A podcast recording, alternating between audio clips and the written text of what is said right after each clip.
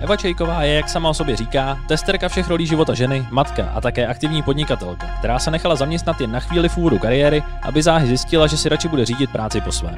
Úspěšně rozjela velkou PR agenturu a založila komunitu ženy SRO, níž desítkami tisíc žen testují různé produkty. Z projektu se nakonec zrodil startup Testujto, který se specializuje na práci se zákaznickými komunitami a který se zároveň stal vůbec prvním startupem, do něhož kdy investovala Heureka. S Evou Čejkovou se v CheckRunch podcastu bavíme o tom, co vlastně testování produktů obnáší, jak těžké je řídit 100 000 žen, jak se dojednávala premiérová investice od Heuréky, nebo co jí pomohlo a zachránilo, když byl jí startup těsně před zavřením.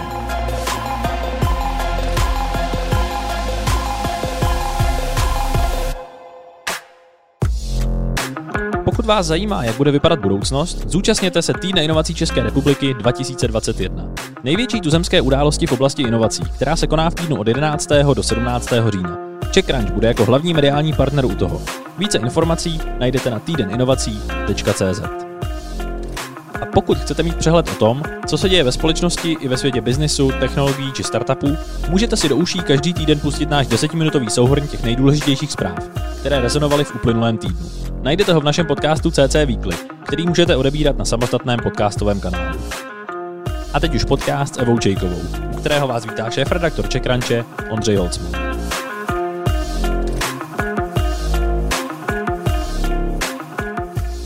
Evo, vítejte v Čekranč podcastu. Děkuji za pozvání. Já jsem si u vás na webu přečetl, že jste testerka všech rolí života ženy. To na první dobrou může znít tak trochu jako experimentálně, tak jsem si chtěl na začátek ujasnit, co si pod tím vlastně můžeme představit je, žena prochází několika životními fázemi. A já si myslím, že uh, já za rok teda oslavím další křížek a že už mám těch fází za sebou uh, hned několik, uh, včetně prostě bouřlivých studentských let, pak samozřejmě role manželky a maminky a uh, hodně jako vnímám potřeby ženy v každé té fázi života, včetně třeba uh, nevím, rodinného zázemí nebo nákupů, uh, toho vůbec jako rozhodování a ovlivňování svého okolí. A baví mě vlastně pozorovat to, jak se ta žena mění, protože jsem žena, samozřejmě baví pozorovat i muže, ale jako žena jsem si právě říkala, že zkusím jako víc vnímat to, co já zrovna chci, víc budu poslouchat sama sebe a pak to zkusím vlastně aplikovat tak, abych mohla pomoci dalším ženám. Je fakt, že až teďka mi došlo, jak to tady eh, čtu v poznámce, že vy jste s tím testováním pak spojila i váš biznis, k tomu se určitě ano. dostaneme, ale zajímalo mě vlastně, jestli je ještě něco, co jste si neotestovala a chtěla byste si otestovat. Chápu, že ono toho bude asi hodně, ale jestli máte něco jako v blízké době, co byste chtěla jako novýho zkusit. Jo, jo, ježíš, toho je strašně moc. Uh, tak jako myslím si, že zase ty, ještě mě čeká hodně rolí ženy. to si myslím, že uh, teprve přijde a to vůbec nechci nic přivolávat, protože mě je vlastně teďka jako strašně hezky. A já bych třeba chtěla jako mnohem víc cestovat nebo vyrazit uh, na nějakou jako uh, loď uh, a cestu kolem světa. Mám jako spoustu takových jako velkých uh, snů a míst a věcí, které bych chtěla otestovat. Takže těch testů je zkrátka před vámi mm, ještě mm. hodně. Což je asi pozitivní. Jo, ale ještě chvíli musím teda pracovat v testu to, no. A pak mě ještě eh, zaujalo, nebo byste to říkala v nějakých rozhovorech, že vaším vzorem je Oprah Winfrey. Mm. Tak mě vlastně zajímalo, v čem vás inspiruje, nebo jestli je tam jako něco, či, mm. čím vás třeba jako dostala k tomu, k tomu co v té děláte. lidskosti. V té lidskosti a to, že si myslím, že prostě kdokoliv si s ní sedne, tak jako cítí tu vřelost a je ochotný jí úplně všechno říct. A vy jste s ní seděla, jste s ní? Ne, ale tak mám navnímané, myslím, uh, jako z YouTube a různě z televizně, když jsem byla v Americe, tak mě to prostě bavilo a, a přála bych to zažít. Takže i tohle ještě byste mm, ještě tohle, no, přesně. Takže ten bucket list je zkrátka Přesně tak, přesně tak.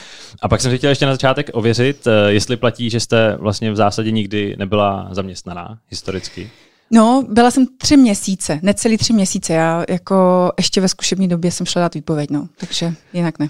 Eh, mě to zaujalo, nebo ptám se na to, protože uh, u nás to už jen pořád není úplně zvykem. Hmm. Tak mě vlastně zajímalo, jestli jste tu cestu jít po svých a podnikat měla vytyčenou od začátku, nebo to přišlo tak nějak jako v dobrém samo? Ne, úplně od začátku. Já si pamatuju tu euforii devadesátek. Jako za to jsem moc ráda, kdy taťka začal podnikat a já jsem to měla jako obrovský vzor. Já jsem to jako si přála, že vlastně jednou chci uh, taky podnikat a jezdit. My jsme začali hodně jezdit v 90. letech jako po světě s rodičema, protože uh, teďka je hřezník, takže měl hřeznictví, takže se mu uh, dařilo a to bylo moc fajn. A taky si pamatuju ten jako pozitivní vzor, že chci podnikat, ale zároveň si pamatuju, jak vždycky tenkrát vlastně na každém rohu scháněl telefonní budku, že jo, v té době a furt volal do práce a to jsem říkal, ale tohle nechci teda.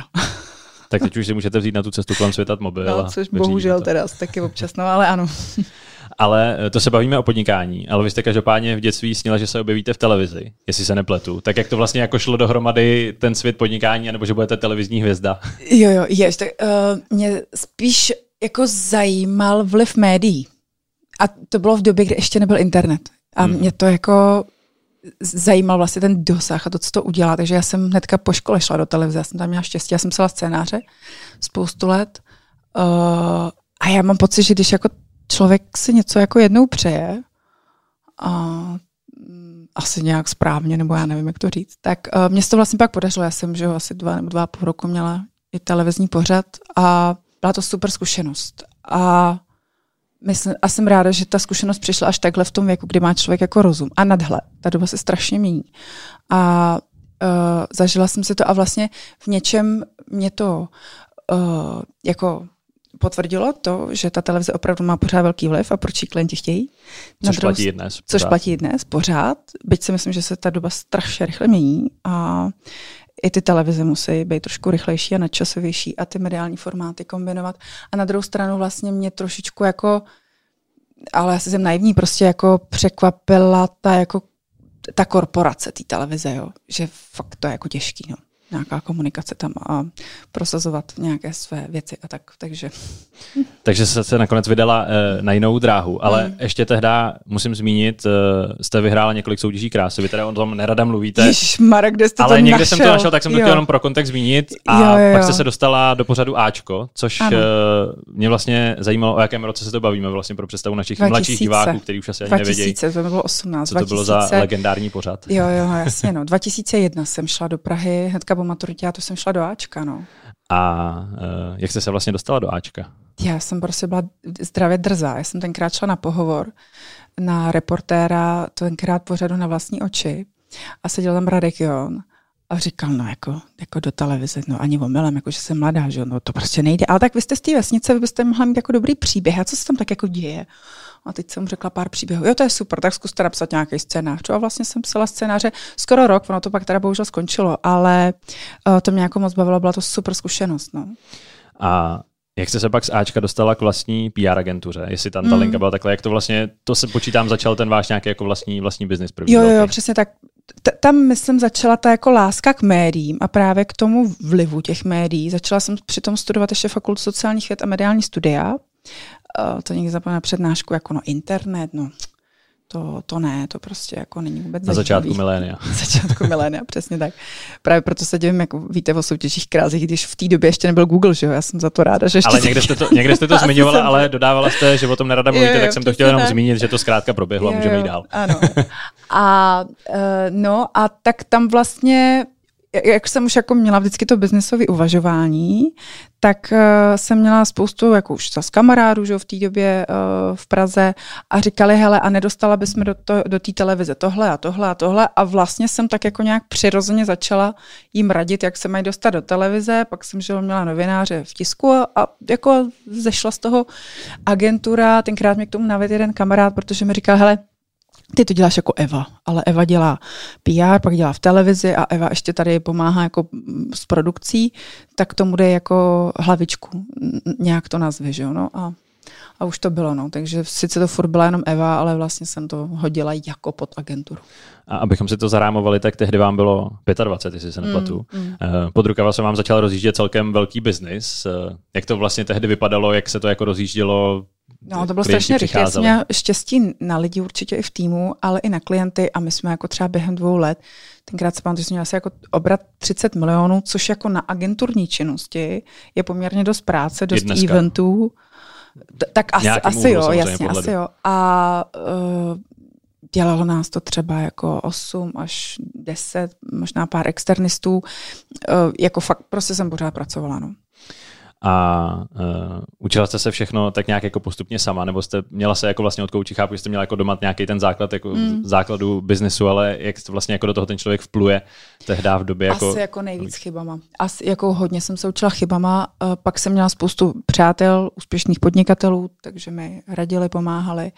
Uh, já jsem fakt měla štěstí na lidi. A když jsem jako nevěděla, kudy kam, a to doporučuji dneska každému, jako najděte si mentora nebo někoho, komu můžete zavolat, když si nevíte rady. Protože když půjdete za rodinou a řeknete, mám problém, tak jako hrůza v očích a děs a, a prostě vyděsíte celou rodinu. Uh, takže je dobrý prostě mít vždycky někoho, komu to můžete říct. No. A to já jsem naštěstí měla vždycky. A kam jste se s tou agenturou vlastně postupně dostali? Nebo jak to celé jako dopadlo, hmm. skončilo? Jak to hmm. vlastně jako, jo, jo, kam jsme, to do, došlo až? Jo, my jsme měli krásný klient, my jsme třeba sedm let uh, vlastně zastupovali Sony v České republice, Farmanord, uh, Epson, jako fakt krásný, krásný velký brandy. Klub finančních ředitelů třeba 13 let uh, jsme vedli. A vlastně tenkrát jsem dělala jako asi takovou jako nejvíc osudou chybu, my jsme měli spoustu jako agenturních fee, takový v té době ještě prostě všichni vám posílali desítky tisíc měsíčně jako fíčko. A uh, dostala jsem nabídku tu agenturu prodat za 15 milionů tenkrát. A mně to přišlo málo. a takže myslím si, že určitě udělala chybu. Přišlo mi to za A málo a za B jsem měla strach, že vlastně bych byla bez práce. A měla jsem k té agentuře vlastně jako takový jako citový pouto, to přece jako nemůžu. No samozřejmě dneska bych to dělala všechno úplně jinak, že jo, protože do roka do dnes jsem se vdala, pořídila jsem si prcka a ve směs i ty hodnoty, jako všechno se změnilo, všechno. Takže vlastně ta agenturní činnost se pomalu jako utlumila a začaly se rodit ženy SR jako komunita protože jsem chtěla i ten trend médií toho online trošku jako měnit a takže jsem přišla s nějakým konceptem po vzoru shespeaks.com, což teda objevila uh, kamarádka tenkrát a tak jsme společně do toho šli a rozjeli jsme Ženesero a vlastně agentura mezi tím tak jako postupně, uh, jak už jsme jako nechodili do tendrů a už jsme se nesnažili o ten new business, tak už prostě z toho nic nebylo. Takže v úvozovkách z 15 milionů nebylo nic, protože nic, to postupně, nic, postupně no, zaniklo. No, no. Načasování je no, občas, ano, občas ano, nepříjemný. Ano. A uh, to jste mi teda potvrdila, že tady mám správně napsanou časovou osu, že jste se po agentuře pustila do projektu Ženy SRO. Každopádně na začátek uh, se musím zeptat, proč vlastně Ženy SRO, protože když jsem to vlastně vůbec slyšel poprvé, tak mě asi nenapadlo, že by se zatím skrývalo to, co se zatím skrývalo. Mm, mm. Tak uh, jakou to mělo na začátku vlastně jako story? Komunita. Já jsem já už jsem byla unavená z toho biznesu a nechtěla jsem přimlouvat novináře. To bylo ještě v době, kdy vlastně se pořádaly furt tiskové konference a dělali se různý tour pro novináře a, a, a začalo se tam lámat takový to období jako my nemůžeme přijít nebo my můžeme přijmout dárek pouze do 500 koruny a už jako se ten trh začal rychle měnit. A tak já jsem chtěla mít svoji vlastní komunitu, svý vlastní médium, kam vlastně těm klientům budeme ty články umistovat. A tenkrát jsme přišli právě po vzoru She Speaks, jak jsem říkala, s testováním, testování produktů. Takže to bylo jako vlastně do dneška. My teda zrovna teďka to komplet celý překopáváme zase po těch 6-7 letech, protože už to je uh, kovářová kobila, že jo? takže to je fakt jako uh, občas strašidelný ten web, ale uh, je to o tom, že vlastně ženy sami vkládají obsah. My tam máme skoro 100 tisíc článků Eh, blogů, receptů a to, co opravdu ta komunita si sama napíše, sama vygeneruje. A do toho testujeme produkty. Takže ty ženy tam chodí číst a zároveň se můžou hlásit do testování. A vlastně z toho i díky zase chybám, které vznikly v ženách SRO, to znamená třeba přetížený web, když jsme dali testovat vysavače nebo prostě nějaký hodnotnější věci, tak jsme měli řádově tisíce lidí, že jo, jako na stránce za minutu a ten web nám prostě začal padat a takže jsme to asi třikrát museli pře, přepsat ten kód a díky zase tomu si myslím, že byl jako zaručený pak úspěch testuj to, že jo. K těmu se určitě dostaneme. Mě vlastně zajímalo ještě u toho jako samotného nápadu na testování produktů. Vy jste zmínila, že jste se inspirovali zahraničí. Mm. A byla to jako náhoda, že jste objevili tuhle tu službu a řekli jste si, pustíme se do testování, protože to na první pohled vypadá takový jako trošku náhodný obor vlastně jako mm. testování produktů. Mm. Tak eh, bylo to tak, že jste to zahlídli v zahraničí a řekli si, to by mohlo fungovat i tady. Jo, byla to náhoda. My jsme taky věděli už tenkrát, že nechceme prodávat PR články a banery to jako jsme prostě věděli, že to, to taky dělal každý. Jsme, jako jsem fakt od začátku chtěla komunitu, to znamená, že některé se budou vracet a hlavně nám dají e-mail, že jo, a budou se registrovat. A když uh, nabídnete produkt, já nevím, za 500 korun, máte jich deset, tak se vám přihlásí tisíc žen a těch tisíc žen vám klidně prostě o sobě řekne v té době tenkrát, ještě jsme sbírali 55 údajů o každé té ženě, což samozřejmě GDPR trošku nám jako osekalo, ale to, to byl prostě ráj, jako na začátku my jsme měli, jako to byly jednotky tisíc žen za týden, my měli prostě desetitisíce registrovaných žen, já nevím, do půl roku. Ta hokejka byla tenkrát byla jako obrovská. Facebook měl úplně jiný dosahy, všechno bylo prostě jinak. No. A musím se ještě zeptat, proč ženy, nebo vlastně jako proč ženská komunita, jestli to byla myšlenka, jako, že chcete prostě být jako v ženském prostředí a propojovat ženy, nebo jestli vlastně jako jsou lepší na testování mm. produktů, který jste mm. měli, proč mm. vlastně jenom ženy? Tam byly dva aspekty. Uh, jeden uh, byl byla ta zkušenost uh, ze strany klientů, i když to byl Epson, i když to prostě fakt jako byly tiskárny nebo cokoliv na zahradu, tak chtěli cílit ty klienti na ženy. Protože prostě žena, to i z průzkumu, že vyplývá 80% žen rozhoduje o nákupech. Tak proto ženy jako fakt čistě jako biznesová rovina, jako cílová skupina. A druhá, a to byla strašně špatná jako kombinace v té době, bylo to mi jako těhotenství nebo mateřství a že jako ty ženy spojím a že jim pomůžu. A byla zatím vlastně jako strašně jako hluboká dobročinná myšlenka, že jo? což samozřejmě dlouhodobě nejde ruku v ruce, protože na jednu stranu jako vymýšlet biznis a dávat testování, na druhou stranu ty ženy chtít jako spojovat a pomáhat uh, je, je potřeba v tom najít nějaký balans. Jo? A, a mě, mě to v jednu chvíli jako přešlo víc do té pomoci jako ženám.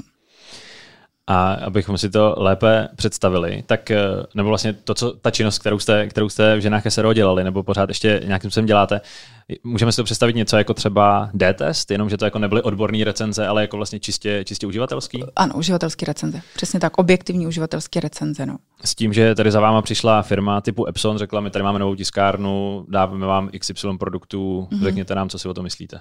Ano, protože potřebujeme recenze. My jsme generovali recenze. V té době poměrně rychle nám se podařilo se domluvit se zboží.cz a s dalšími weby nebo cenovými srovnávači, kam jsme ty recenze umistovali. To znamená, oni ty recenze nezůstávaly jenom v komunitě, ale už, už v té době jsme začali šířit dál a to je jako, jako fakt zajímavé, že tenkrát byli klienti hodně jako ty zahraniční super recenze, ježiš, to je paráda, chceme. Pak byli klienti, jako i poměrně velký klienti, recenze, no nikdy na to zapomeňte, ježiš, Mara, co to bylo špatně nebo něco. A to je jako něco, co se rok od roku jako, jako rapidně měnilo, že přesně si pamatuju, to je tak, já nevím, 5-6 let zpátky, že neserou jsou sedm let a první jako velký klient uh, byl Philips, který přišel, že mají marketingovou strategii od matky danou rate and reviews. A v tu chvíli tenkrát nám vlastně dali jako řádově 100 tisíce prostě na ty kampaně a díky tomu se to rozjelo, protože oni byli i ti, kteří nám řekli, co ta matka chce a ještě během roku zavolali a řekli, a my to chceme do Maďarska, a my to chceme sem. Ale já byla na té mateřský a než jsem myslela, testuji to, jak to ještě zatrvalo. Tenkrát bych to asi podchytila víc, ale vlastně díky tady tomu klientovi my jsme měli obrovskou příležitost se naučit, i co ta jako marketingová strategie obnáší. Jo? Že ty recenze musí být i unikátní kvůli SEO a tam už to všechno jako začalo a a od té doby vlastně je to náš takový jako fokus prostě. Takže vám v zásadě jako zvalidovali to, co jste sem přinesli zahraničí, že to bude fungovat i tady na no, tom jasně. trhu a poběží to. Ano, ano. A tím trošku už jste ji odpověděla, chtěl jsem se zeptat, eh, jestli to bylo od začátku stavěné ženy SRO, že to bude nějaký jako soběstačný rostoucí biznis, nebo to bylo vlastně jako i součást té mateřské dovolení vaší, že jste to, jako jestli to bylo tak jako půl na půl hmm. a nakonec z toho vyvinul biznis? Hmm.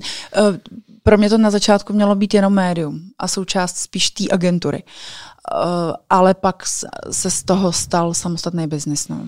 A jak se pak, eh, když se to stal samostatný biznis, rozjeli. Eh, vy jste někde zmiňovali, nebo tady vlastně i máte na webu, že jste pod jednu střechu dali desítky tisíc registrovaných cesterek. Mm. To už je jako velký počet na uřízení, mm. ať už se jako bavíme o čemkoliv. Mm. Jak velký to jako v nějakém tom největším píku bylo? Nebo furt vlastně ještě, ještě jako asi je? Te- teďka, já myslím, že každým dnem jsme zlomili hranici 100 tisíc registrovaných žen. A pík. No, my máme jako jeden velký problém, že prostě máme obrovský převis jako registrovaných žen, ale i testerů. Dneska teda, zase, když už budu částečně zmiňovat, testují to, protože to testování jsme v zápětí, že jo, díky té technologii naučili frekvenci jedna, kafe a i receptář a řadu dalších médií, tak uh, my máme vlastně málo testování. My jsme testovali dřív minimálně dvakrát týdně, teďka už jako, pak jsme začali testovat eh, pětkrát týdně, pak už každý den, teďka testujeme třeba už i dvakrát denně a vlastně pořád máme obrovský nárůst uh, jako testerů, lidí, kteří by měli zájem stílet tu svoji zkušenost. Takže uh, já nemůžu mluvit o píku, protože jako my cokoliv umístíme na web a řekneme, hledáme 50, 100, 200, 500, máme nejvíc 10 tisíc testerů jsme hledali, 10 tisíc testerů jsme měli kampaň s Vyledou a jako my nemáme prostě problém to dostat. Takže jako, čím víc produktů, tím vy víc budete mít práce, tak. tím víc budete růst furt. No a tím víc klienti budou mít recenze, tím lepší budou mít SEO a už to jede. Takže když si vlastně dneska přečtu třeba na zboží.cz na Horece a všude nějaký recenze a bude pod tím podepsaná Adela N, tak jakoby je to člověk, který to zboží reálně vyzkoušel, otestoval, ale nemusí to být jako člověk, co to nakoupil na tom obchodu, ale může to být někdo z té vaší komunity. Určitě. Tak dneska už, uh, když možná trošku zase přeskočím k testuj to, protože uh, tím, že uh, vlastně máme úzkou spolupráci a máme i jako propojení, že majetkový s Heurékou, tak už teda jenom na Heurece, už na zboží ne. Už jenom na Heuréce. dobrá, dobrá. A jak jste zmiňovala, že se vlastně některé firmy třeba bály, že by to testování dopadlo špatně, to počítám, že asi jako je potenciální obava každý, každý té firmy, která s tím především asi nemá zkušenost. No. Kolikrát to dopadlo špatně? Jo, byly jako, my už dneska dokážeme říct, co bude průšvih jako úplně průšvih byl. To byl prostě, já se ho pamatuju toho pána strašně milý, takový jako srdcař podnikatel, na převez nějaký čínský lahvičky pro děti, že jo, uh, malinký děti, no. Jako byly, ve to jsou no-name produkty. Pamatuju si i produkty, uh, třeba i se Sunarem jsme řešili jako jednou nějakou jako příchuť, která se hůř míchala, to už teda dost let zpátky, když jsme jaký začínali. A tam je třeba vidět ta jako lojalita těch testerek, že hele, jako malina nic moc, blbě to míchá, tak ale mám ráda jahodu, nebo do, jo, že ty testerky se snaží třeba najít v tom něco pozitivního, když to je fakt jako ala love brand.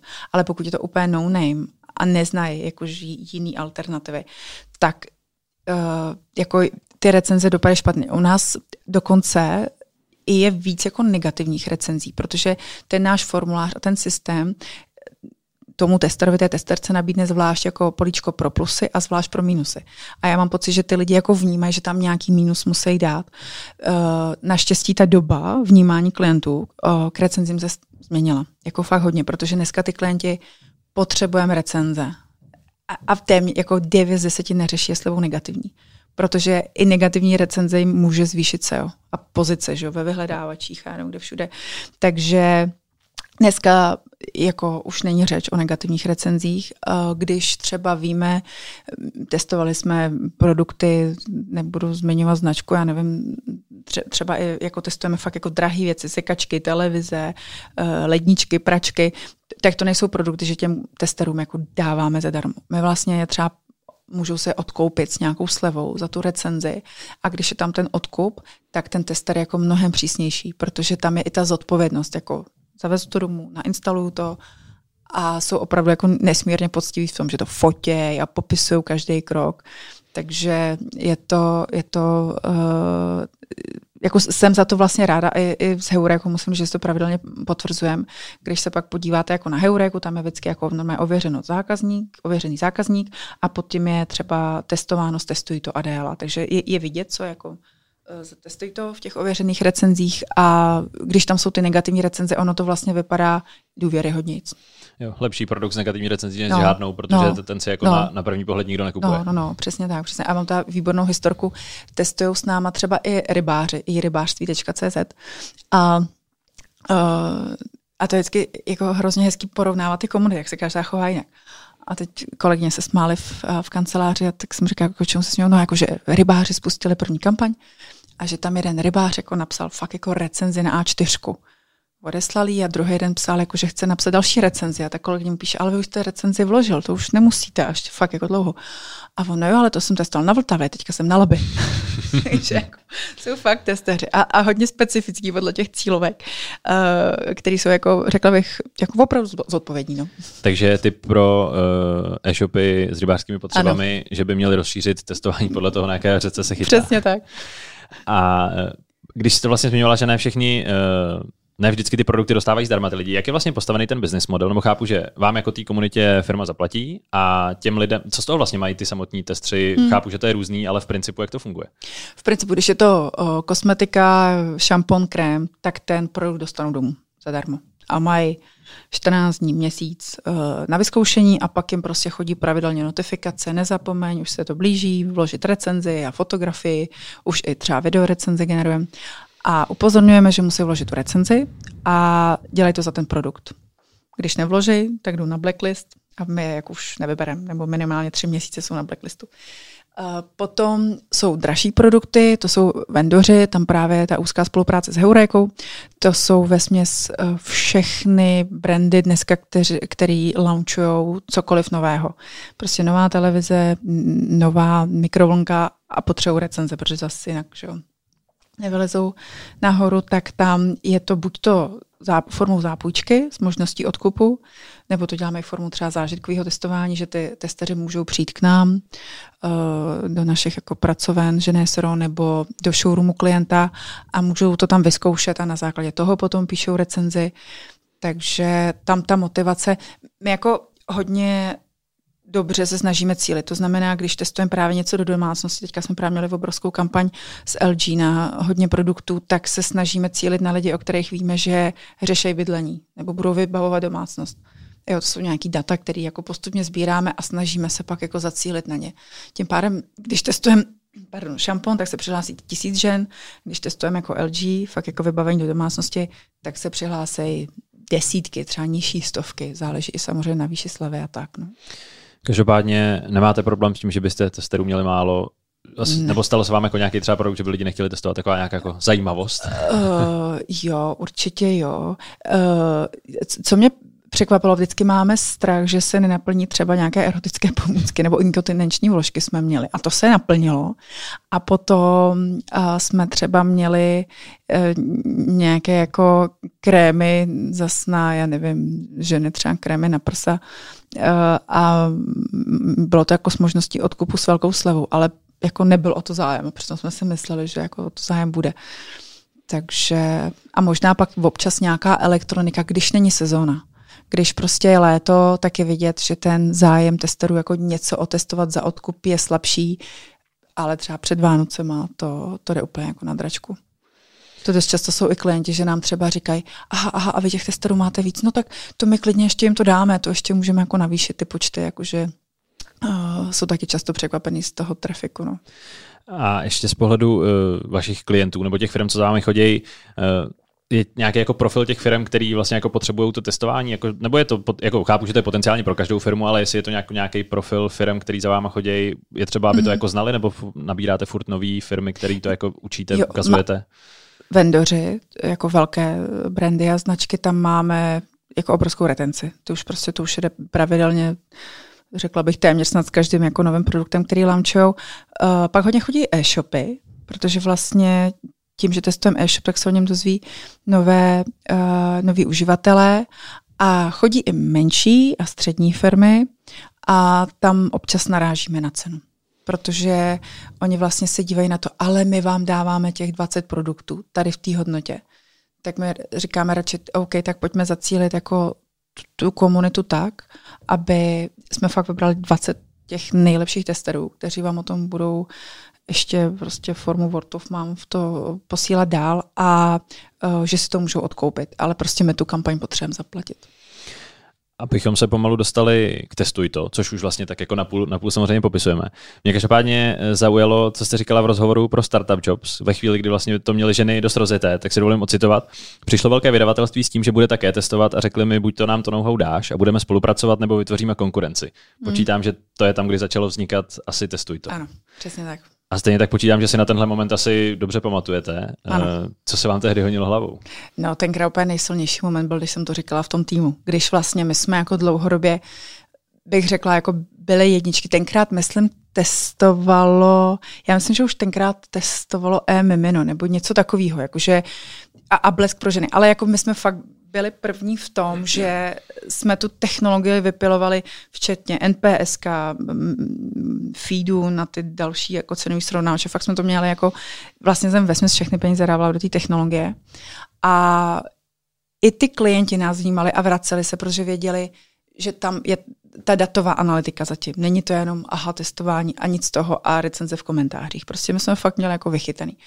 A to si myslím, že tenkrát si toho oh, všimli právě i ve Vltavalabe média a se kterými máme jako super vztahy do dneška, že ty pluginy mají na více uh, onlinech svých. A my jsme uh, se jako sedli a mně přišlo prostě jako strategičtější to know-how jako šířit a ten trh jako sjednotit a těm klientům dát možnost testovat nejenom na ženách SRO, ale i na dalších médiích, kde budeme mít nějakou vazbu a samozřejmě domluvit nějaký jako uh, procenta a fíčka mezi sebou, než abych jako čekala, že ten klient přijde a řekne, hele, s vámi už jsme pět let a teď jdeme jinam. A podnikatelské uvažování. Pojďme to spojit, pojďme prostě se radši vzít od každého nějaký procento, než to nemít a ten trh nějak prostě jako spojit. A to bylo jako zvláštní, tam je prostě vidět, jak ten tým neumí a nemůže to po nich chtít a vlastně asi je to i dobře, neuvažuje jako podnikatel, protože oni jako konkurence ty se zbláznila. Tenkrát jako, myslím si, že pro jednu kolegyni v týmu to bylo tak jako zásadně a moc mě to mrzelo, ale vlastně to jako nepochopila a i tam začal jako nějaký náš pak jako rozchod. Uh, ale já jsem prostě věděla, že když to neudělám, tak já nikdy nebudu součástí velkého mediálního domu a že by mě ta konkurence jako cenama a tím vývojem hlavně jako ušlapala. No.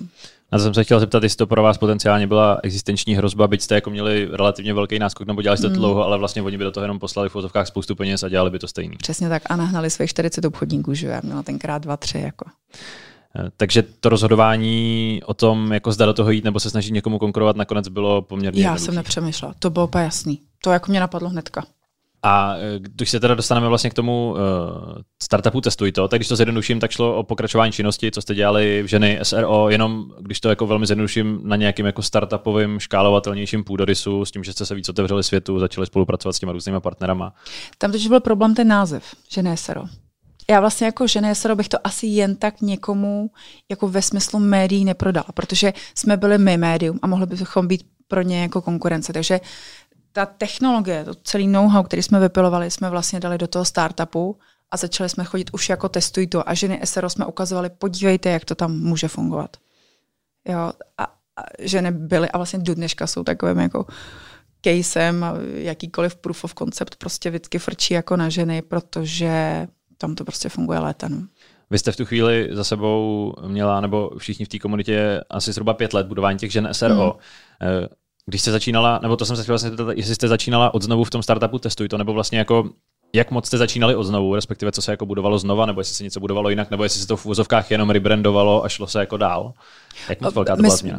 My to založili jako nový ičo, jako novou entitu, takže vlastně v tu chvíli byly dvě iča vedle sebe a nic moc jako budovalo se, zkoušeli se tam tenkrát na začátku ještě jako, že vybudeme ještě komunitu mužskou, natestuj to, uh, ale vlastně v zápětí jsme říkali, hele, jednodušší bude prodávat ty pluginy a vyškolit ty obchodníky tam, kde všude náš plugin a, a v tu chvíli máme ne tři obchodníky, ale máme jich prostě 50 a 100 a můžeme jako se rozjet takhle jako partnersky. A to myslím si, že i ten úspěch jako testuj to byl v tom, že už jsem měla nějakou podnikatelskou zkušenost, takže jsme vlastně spoustu věcí vzali, skopírovali, měli jsme mediakity, měli jsme ceníky, měli jsme procesy v té firmě, věděli jsme, jak postavit jako obchodní tým, měli jsme kontakty. T- jako není to prostě garážový startup, to ne, no to už jako vlastně to jelo. Takže vlastně ten rozvoj byl pak poměrně snadný a vy jste se k němu sice dostali jakoby do tlačení v úzovkách zvenčí, ale vlastně jako teoreticky byste k tomu možná došli sami při Asi rozvoji. jo, asi jo. Pro mě jako le- lehký. Lehký to nebylo uh, s investorama. Já jsem vlastně vždycky měla, já jsem měla několik investorů jako na spadnutí. Já už jsem se jako přišla opět trapná a neschopná, protože vždycky jsme se jako s někým plásla, někomu se to líbilo a pak došlo jako na vyjednávání uh, a, a smlouva a obce a Evo, ty můžeš tohle a ty nesmíš tohle. Pak byl investor jakože fakt ze dne na den po dohodě, tenkrát už jsem měla jako partnerku ve firmě, mm, první jako akcionářku a ona mi přesně říká, hele, nepodepíšem to. Já jsem, já jsem byl bez peněz, to, to byla situace. A tak jsme to nepodepsali. No. A to bylo ještě v ženách SRO, nebo už? Ne, to bylo testuj to. Já, já jsem do žen nikdy vlastně jako investory nescháněla. V ženách vůbec ne. Jako pro mě ten startup a ta zkušenost s investorama přišla až v testuj to. Já až tam jsem to pojala tak jako fajn, technologie, aha, škálovatelnost, jasný, tohle může monetizovat, jo, jo, to je dobrý. Takže investoři, expanze a Evo uděláme to jako velký. protože do žen, eh, nebo ženy jste financovala z vašich peněz a z toho, co se vydělalo. Mm. Mm. A pak teda přišel ten startup, testuj to, a tam se teda začal hledat investora. Bylo to z té zkušenosti, že by to mohlo být jednodušší, nebo že to vlastně už jako jinak nešlo, že to nebylo jako ufinancovatelné? No, no, mě už to jako nebavil hlavně ten vývoj, ta technologie. Já jsem prostě věděla, že do toho musíme šlapat mnohem víc a těch peněz tam dávat ještě víc, pokud chceme jako sbírat ještě víc dat a chceme uh, být jako součást dalších uh, médií uh, ve formě toho pluginu a nabrat obchodníky, dělat víc marketing, nabrat i lidi do managementu. To pro mě asi bylo klíčové, protože v ženách jsem neměla štěstí na lidi jako do managementu. Já jsem to pochopila vlastně až potom, když jsem uh, rozjela teda testuji to a vlastně tam jsem poprvé měla po boku muže.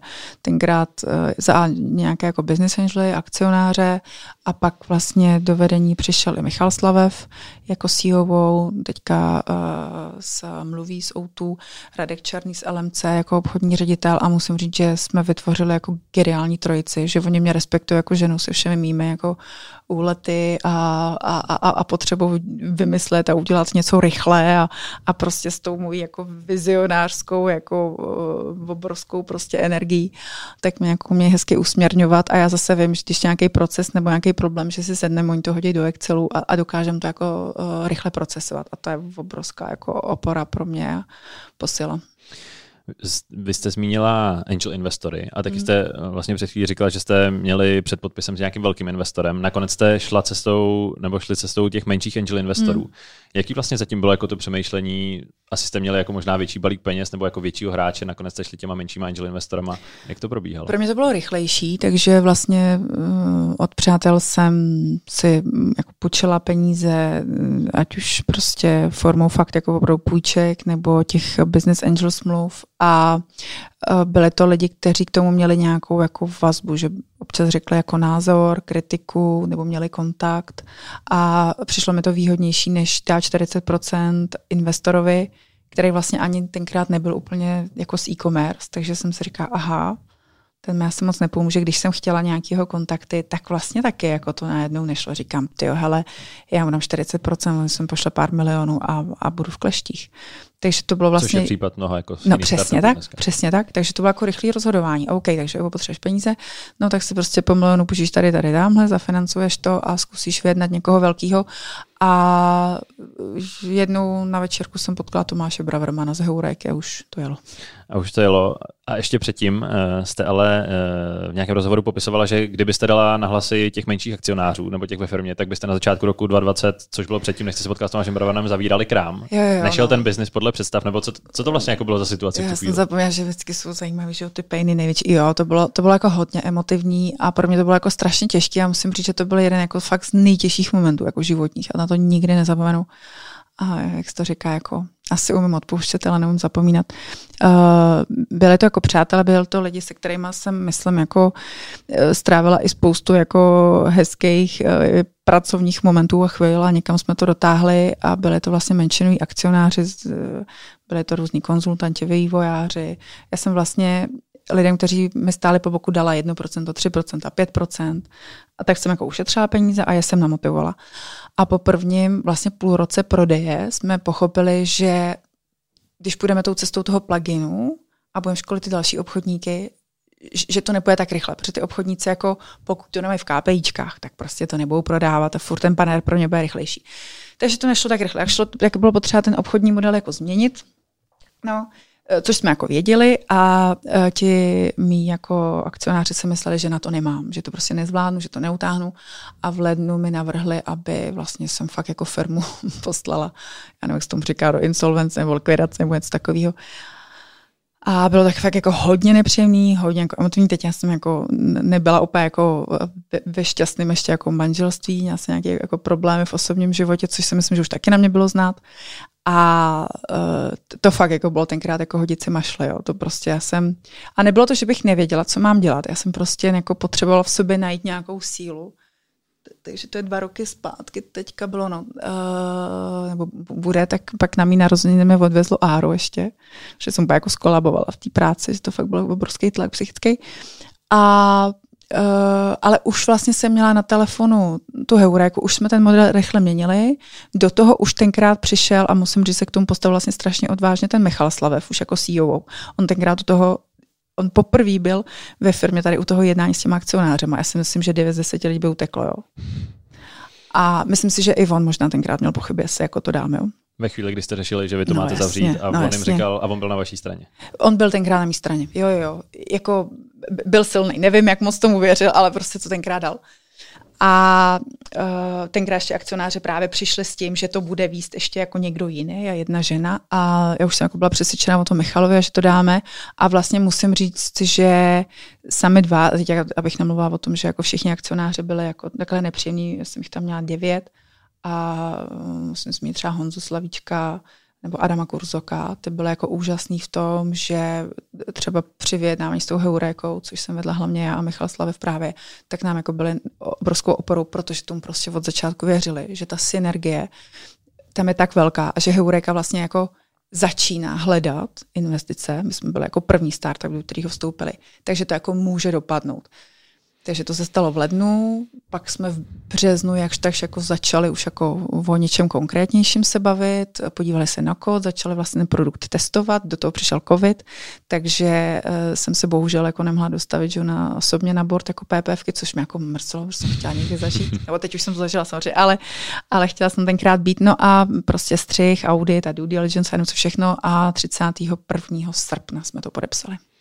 Takže když se dostaneme od těch negativnějších nebo horších věcí k těm pozitivním, tak jste si pláci s Heurékou a to vás zachránilo i vlastně vás jako v pozici ve firmě a všechno pak začalo se jo, a vlastně s těma menšin, menšinovými akcionářema. Uh, jsem se domluvila, postupně jsme vlastně teďka probíhá poslední kolo, vlastně ve jsem všechny mezi tím jako vyplatila a myslím si, že velice jako dobře, takže nikdo na tom neprodělal, myslím si, že na tom jako hezky vydělali a uh, jsem prostě za to ráda, že ta doba je za mnou.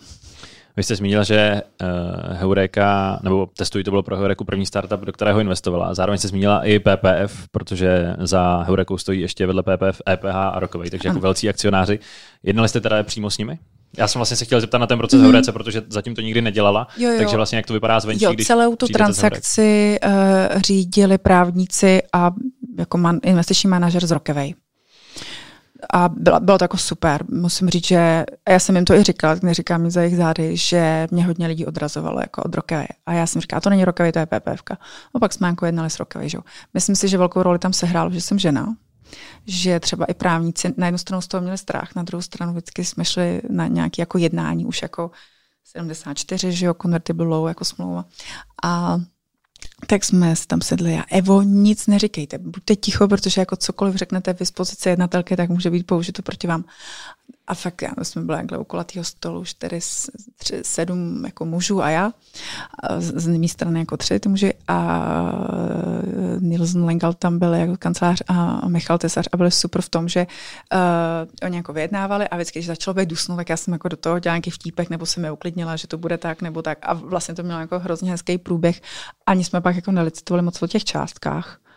A tak to tak jako vlastně, vlastně to proběhlo hladce, když to jako vyhodnotím ze všech těch případů toho, co jsem zažila předtím s mnohem menšími firmami, s mnohem menšími hráči na trhu, kteří ale měli mnohem větší ego a mnohem více jako chtěli vyskakovat, hlavně třeba na mě, jako na EU, co já můžu a nemůžu, tak musím říct, že i teda v Heurece dneska jako máme nadstandardní vztah jako v tom, že eh, je tam velká důvěra a když něco chci, tak zavolám, poprosím, jako funguje to fakt skvěle. No. Takže...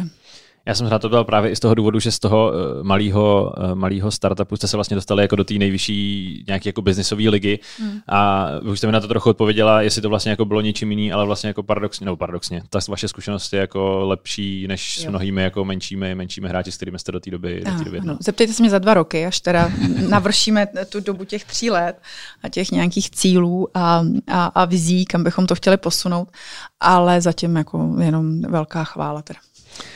Uh, uvidíme, jak to, jak to dopadne. Uh, samozřejmě uh, držíme palce, aby to všechno, všechno dál klepalo. Vy jste zmínila, že jste moc nelicitovali o ceně Heureka a to jste teda vlastně i zmínili, což, což zase kvitujeme my, že jste si nějak jako netajili těma finančníma parametrama, jak to, jak to bylo. Takže Heureka do vás dala 5 milionů korun za 15% podíl, s tím, že ho do dvou let může navýšit na 40%. Mm-hmm. A ještě jsem se chtěl zeptat, vy jste díky tomu alespoň prozatím udržela majoritu ve firmě. Bylo to pro vás klíčový při tom jednání? Nebo jak se k tomu vlastně jako přistupoval, jestli jste měla řeč, nechci jako ztratit tu majoritu ve firmě, nebo to vlastně nebylo důležité. Každý k tomu totiž přistupuje jo, trochu jinak. Jo.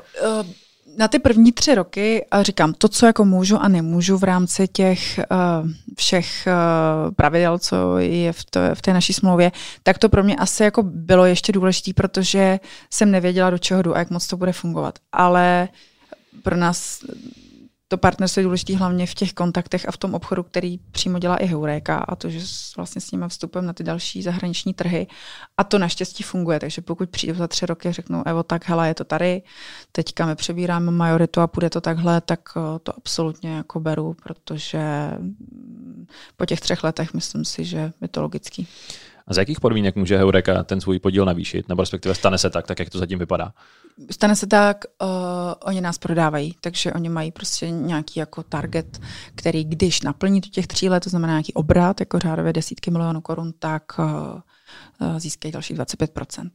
Jak ta spolupráce zatím vychází? Asi hlavně z vašeho pohledu, nebo asi nemůžete mluvit za Heuréku, ale nakoplo vás to, byl, byl to dobrý tah?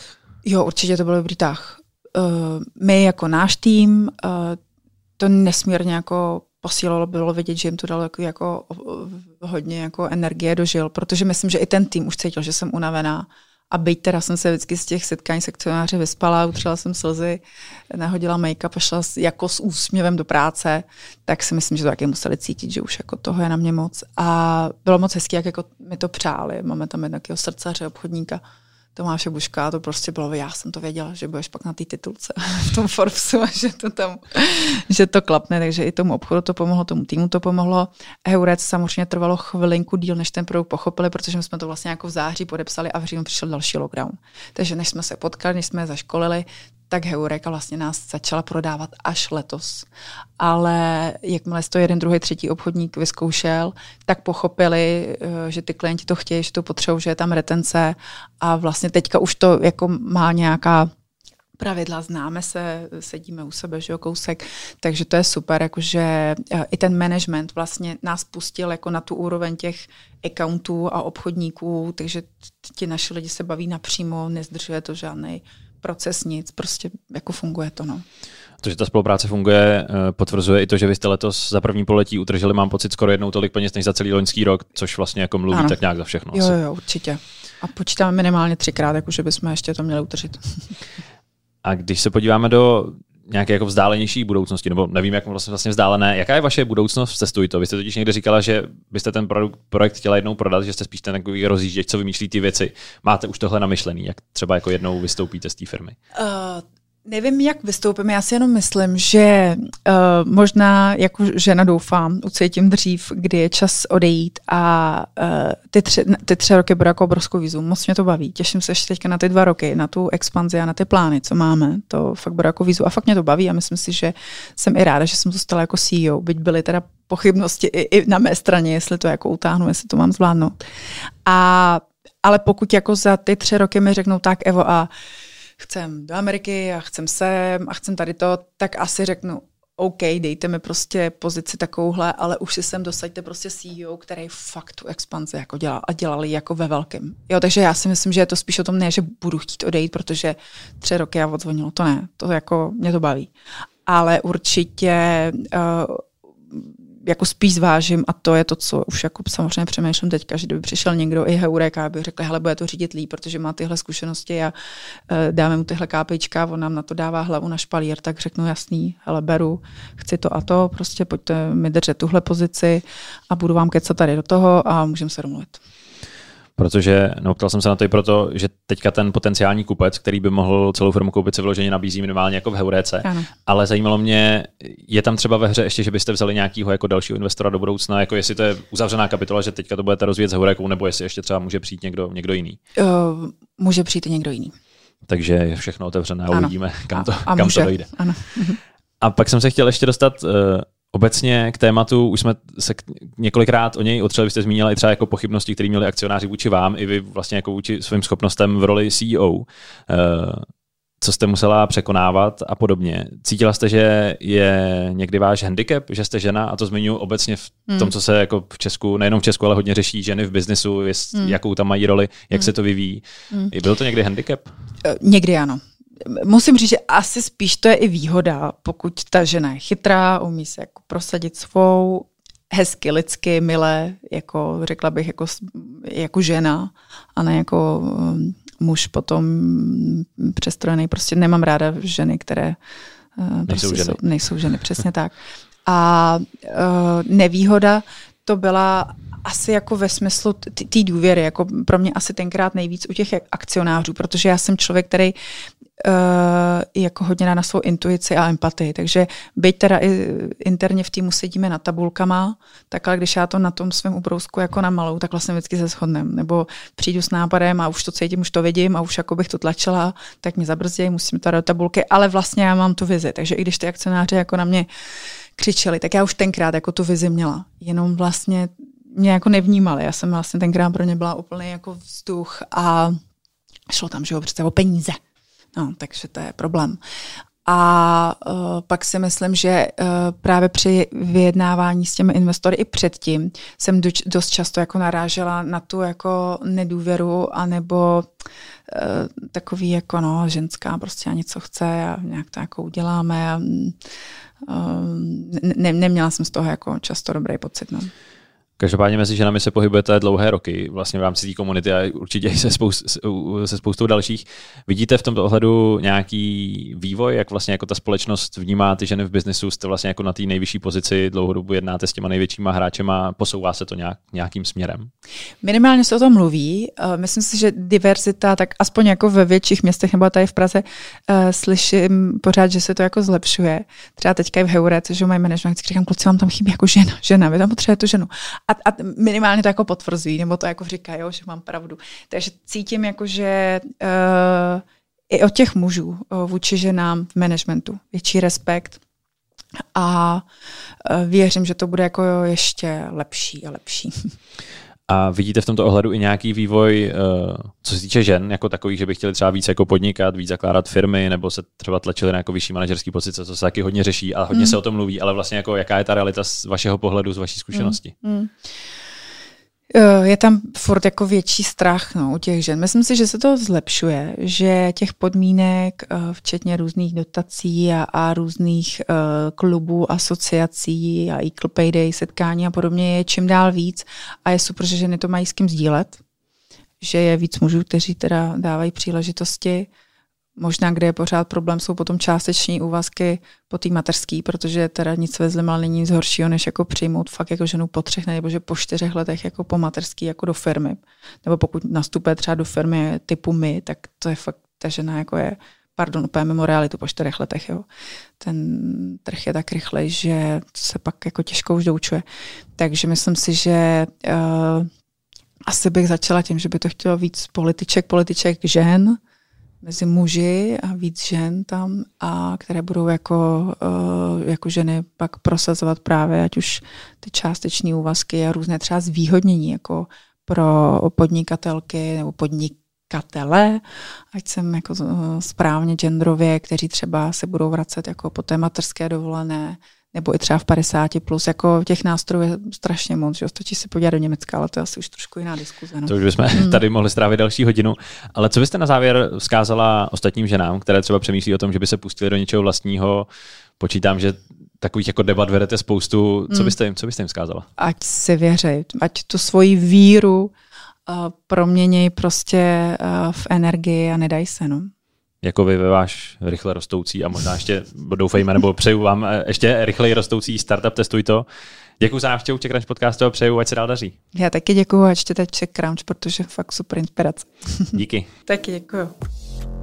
Pokud se vám dnešní Czech Crunch podcast líbil, můžete se ve vašich podcastových aplikacích přihlásit k jeho pravidelnému odběru a nezapomeňte ho také ohodnotit. Více informací o dalších hostech a inspirativní příběhy ze světa startupů, biznisu i technologií najdete na czechcrunch.cz.